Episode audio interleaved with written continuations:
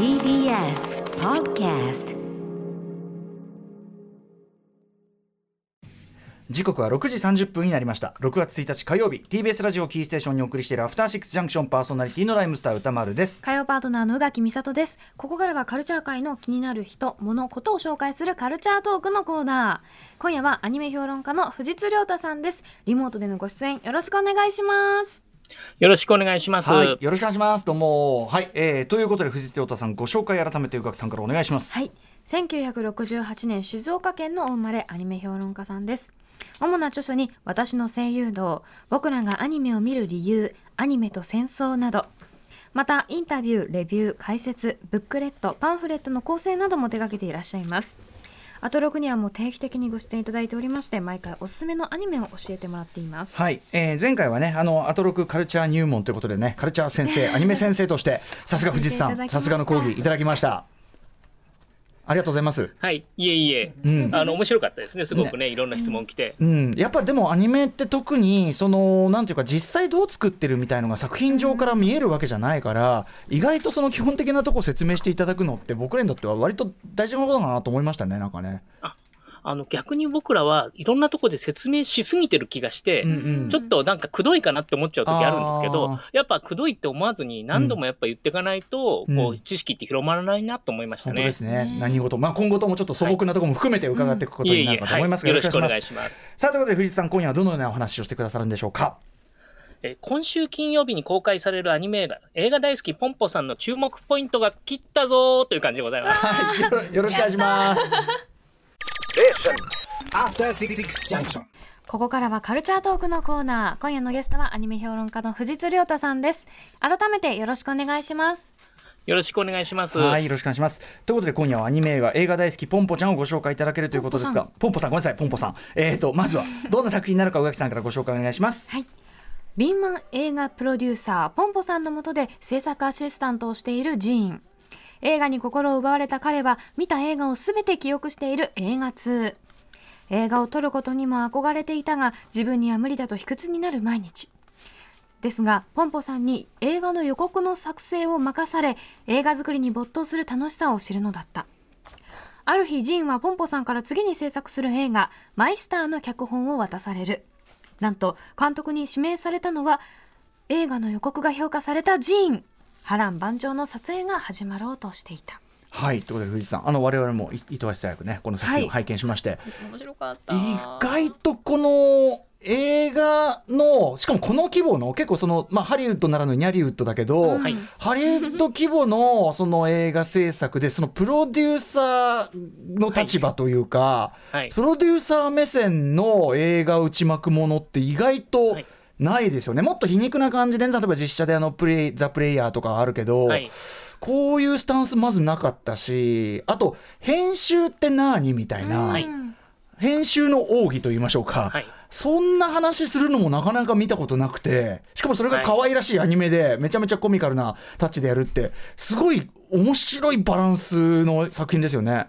いや、そうですよね。あの、やっぱり、原作がその発表された時に、ネットで発表された時からすごく話題で、うん。まあ、それが単行本になってアニメになるっていう形なんですけれど、うんうん。やっぱり、その、原作が発表された時点で、やっぱり映画作りに興味を持ってる人を中心に、すごくやっぱり反響があった作品で、ただアニメはね、ちょっとね、そこをより、なんて言うんでしょうね、うん。より映画作りに寄り添ってうんうんうん脚色してるので、あーなんていうか、よりソリッドになってるんですね、ソリッドなところが。うん。それちょっとまた後ほどねそのポイントも伺ってみたいと思うし、はい、えー、ねまあ宇垣さんも見てまあ可愛い可愛いし面白いってなる。可愛いしうん。面白いし、うん。あとは何でしょう何かを作るってうん。こういうことだよなとか、なんだろうそういうものが好きで、そういうものにこうなんて言うんだろうあの映画私も大好きですし、うんうんうん漫画とか本も大好きだけど、うん。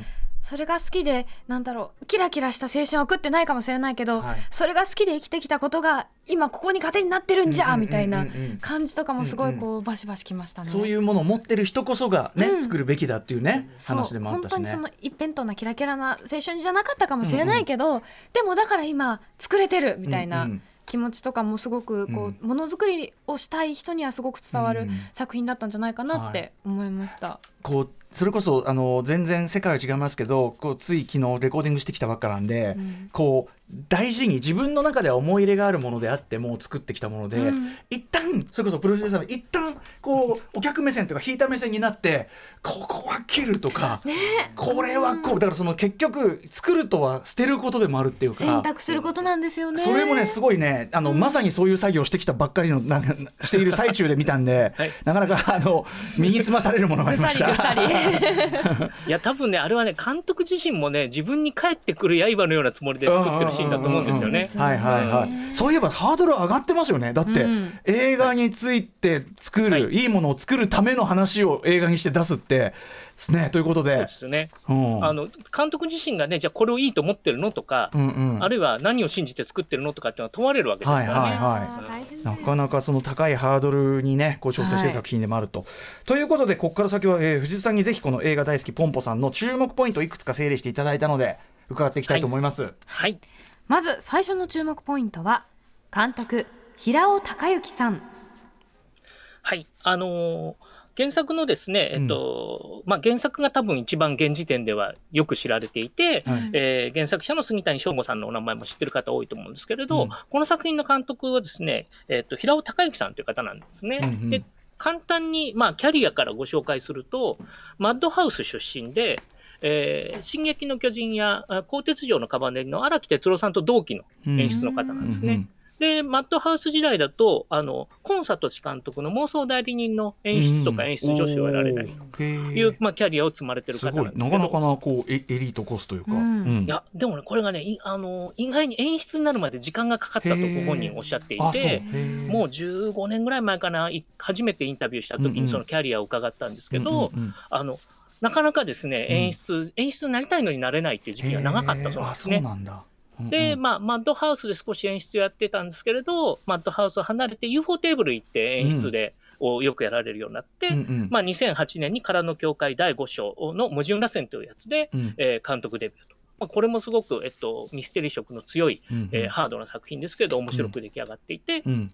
まあ、そこから演出家としてのキャリアを、まあ、積まれていかれるんですけれど、うんうん。あのーなかなか演出家になれなかった時期の話をですね、うん。監督にそのインお話で伺った時は、うんうん。やっぱりすごくこう我が強いというか、えあのありきたりのことをしたくないって思いが強くて、うんうんうん。セオリーを結構無視してたと。はいはい。おそういう絵コンテを書いていて、うんうん。で、あのーそれをちょっと肩の力抜いてというかもう少し普通にやってみようと思ったら、うんうん。こうでいろんな監督さんに絵コンテ出しても OK もらえるようになったっていうようなお話をしていて。やっぱりね、すごくこだわりというと、ちょっと言葉が一般的になっちゃうんですけど、うんうんなぜこれをやんなきゃいけないのかっていうところに、やっぱり、引っかかりを感じながら表現をしてるというか、うんうんなんで、そういうこう、行き届いた、ここまで考えてものを作るんだっていう感じは、あの、ポンポさんって画面ってすごくシンプルに見えるんですけど、うんうんえっと、実は結構やっぱ凝った、その劇場ならではの絵作りになっていて、うんうん。あのーその、今簡単にキャリアご紹介しましたけど、うんうんえーうん。作風というかですね、うん。作品の特徴で、あの、お話に関することはこの後お話をするのでちょっと置いとくと、うんうん絵なんですけれどね、光に対するこだわりがすごくあるんですね。光に対することはい。はい。で、例えば、その、ポンポさんの前に監督されてたテレビシリーズって、ゴッドイーターというですね、うん。まあ、モンスターが侵食した世界で、うん。えっと人間たちが、まあ、モンスターと恐れながら戦ってるというようはない世界のハードなお話があるんですけど、うん。これってちょっと実写っぽくですね、カメラを、あカメラじゃないライトを3つ置いた画面を作ってるんですね。だから光が3方向から当たってるんですね。うんうんで、アニメってそれを塗り分けで表現するので、うんうん。すごい手間のかかる画面を作って、うんうん。でも光を表現しようとしてたっうんうんていうのをやられていて、へー。で、ポンポさんうんうん。はキャラクターがシンプルなんで、パッと見るとすごくシンプルなんですけれど、うんうんうん。えーまず背景に光が描かれているし、はい。あと空間の中にあの撮影で、うんうん要は、えー、とコンピューターで、えーこう足してる光の情報もあるんですね、例えばカメラに光が入ってハレーションしているとか、うんうん。あー窓の外から光が滲んでる時の光とか、うんそういうの光もある。それで、さらにキャラクターの輪郭線のところにハイライトでですね、うんうん。えっ、と、細く周りの環境光が入ってたりするんですね。はいはい。うん。あの手あの画面をこうこう編集するんで例えばコンピューター画面見てたらそのはい。の光の反射するあれが映つそうですね。とかねはい。はい。あの、あれですね。印象的なのは夜のプールの近くで主人公のジーン君が喋ってると、はいプールの青い照り返しが上側の外にある。ですねで、そこに今度は花火が上がって、上の方から花火の光が照り返すとかですね。そういうのはすごく光を使って、で、画面綺麗だし、あの、アニメのキャラクターって実は、絵のリアルさっていう、その書き込みみたいな、うん。あるいはそのパーツが本物っぽいっていうことだけじゃなくてですね、うんうんうん。光の中にそのものがあるように書かれてると、すごく存在感が出るんですよね。あ。なるほど。なん、で、そういうこう、絵なのに存在感があるっていうのを、こう、生かしていこうという、まあ、僕のなりの平尾監督感なんですけど、っていうのも今回、その作品行き届いていて、あ、これはこう、孫方なき平尾作品だな、こう思って見ていたんですね。それをちそれを気をつけながらもう一回見てみたい。光のあ描写もの、すごく楽ししいですよ。あの、うんうん特に輪郭線は印象的に見せたいところでいいっぱい使われているので、うんうんあの、演出家の意図も透けて見えるかなと思いますね。やばい。うんうんうんはいで、あのーそしてもう一つやっぱり平尾作品だなと思ったのはお話の内容です。これ注目点の2番目になる感じですね。二つ目の注目ポイントですね話をどう描いたのかはい。はい。あのー今回ですね、えっ、と、経験の全くない、うん。えっ、と、まあ、ジーン君という制作アシスタントが、はい。えー監督をやりなさいと言って、えーうん。監督になる話なんですけれど、うんうん。面白いのは、あの、映画制作って、まあ、集団なので、集団作業の苦労みたいな方に、うん。えっと、行きがちかなと思うんですけど、うん。うんあんまりそこに力は入らないんですね。うん。撮影シーンもすごく楽しくいろいろ工夫をさ、えー凝らして作られてるんですけれど、えっと、むしろですね、そこの先ほど歌丸さんもおっしゃってましたけど、取り上がったフィルムをどうするのかっていうところにすごく力が入っていて、はい。要はですね、あのー自問自答なんですよね。うん。これはいいのか、うんうん。お前が作りたいと思っているものはこれなのかっっていうことで、あのーその平尾監督の作品って僕共通する何かっていうと、ええ。あの、お前は何者かというですね、うん。自分は何者か、で、なぜお前はそこに立っているんだうん。っていうことを問いかける。でうん。そこを通じて自分を知ることで、新しい自分になっていくっていうのが、まあ共通してる要素かなと思うんですね。で、まあ今回ジーン君というのは、だからあの編集を通じて、はい。まあ言ってしまうと、現場はそつなくこなしたけど、むしろ編集を通じて自分が監督であるっていうことを掴んでいくわけですね。うんうん。うん、そういうお話になっていて、そこがすごく、あの、まあ面白い。先ほどあのお話ししたゴッドイーターなんかは、うん。その、モンスターによってこう命がすごく安い世界に生きていて、うんうん。ある、まあ、能力、使命を持った自分っていうのは、何のためにこの命を持ってるのかっていうお話になってるんですね。うんうん。で、ちなみにゴッドイーターは原作ゲームあるんですけど、これ、うんえっと、監督のオリジナル脚本で、テレビアニメは。うんうん。かつ、あれなんですね、えー主人公もオリジナルのキャラクターなんですね。ゲームには出てこないキャラクターなので、うんうん。監督がそういうことを書くためにその主人公を用意してる人なんですよね。うんうんうん。だから、あの、テーマがこう凝縮されてるんですけれど、うんうんうんそれから、あの、魔女っ子姉妹のヨヨとネネっていうのも、これも可愛らしいファンタジー寄りのお話なんですけれど、お話のポイントは、この、出てくる魔女って不老不死なんです。あ、うんうんなんですよね。えっ、と、不老だっけか、まあ、不死なんですね。うんうん命っていうののか意味があんまりわからないんですね。うんうん人なんですね。だけど、人間と出会って、えっと命っていうのは何かを知るっていうところうんうん。がすごく、えーお物語の折り返し地点になっていて、うんうん。やっぱりここでも自分は何者なのか、うん。で命あるものと知ったときに自分は死なないものだけどっていうこう照り照らし返しみたいなのを用意することによって、えー主人公っていうのを表現しようとしてるんですね。うんうん。なので、すごく自分とは何者か、ね、なぜそこにいるかって、そこで自分を知って新しい自分になっていくっていうのが、最終的にみんなへの、まあ見てる人へのエールだっうんたり、うんうん。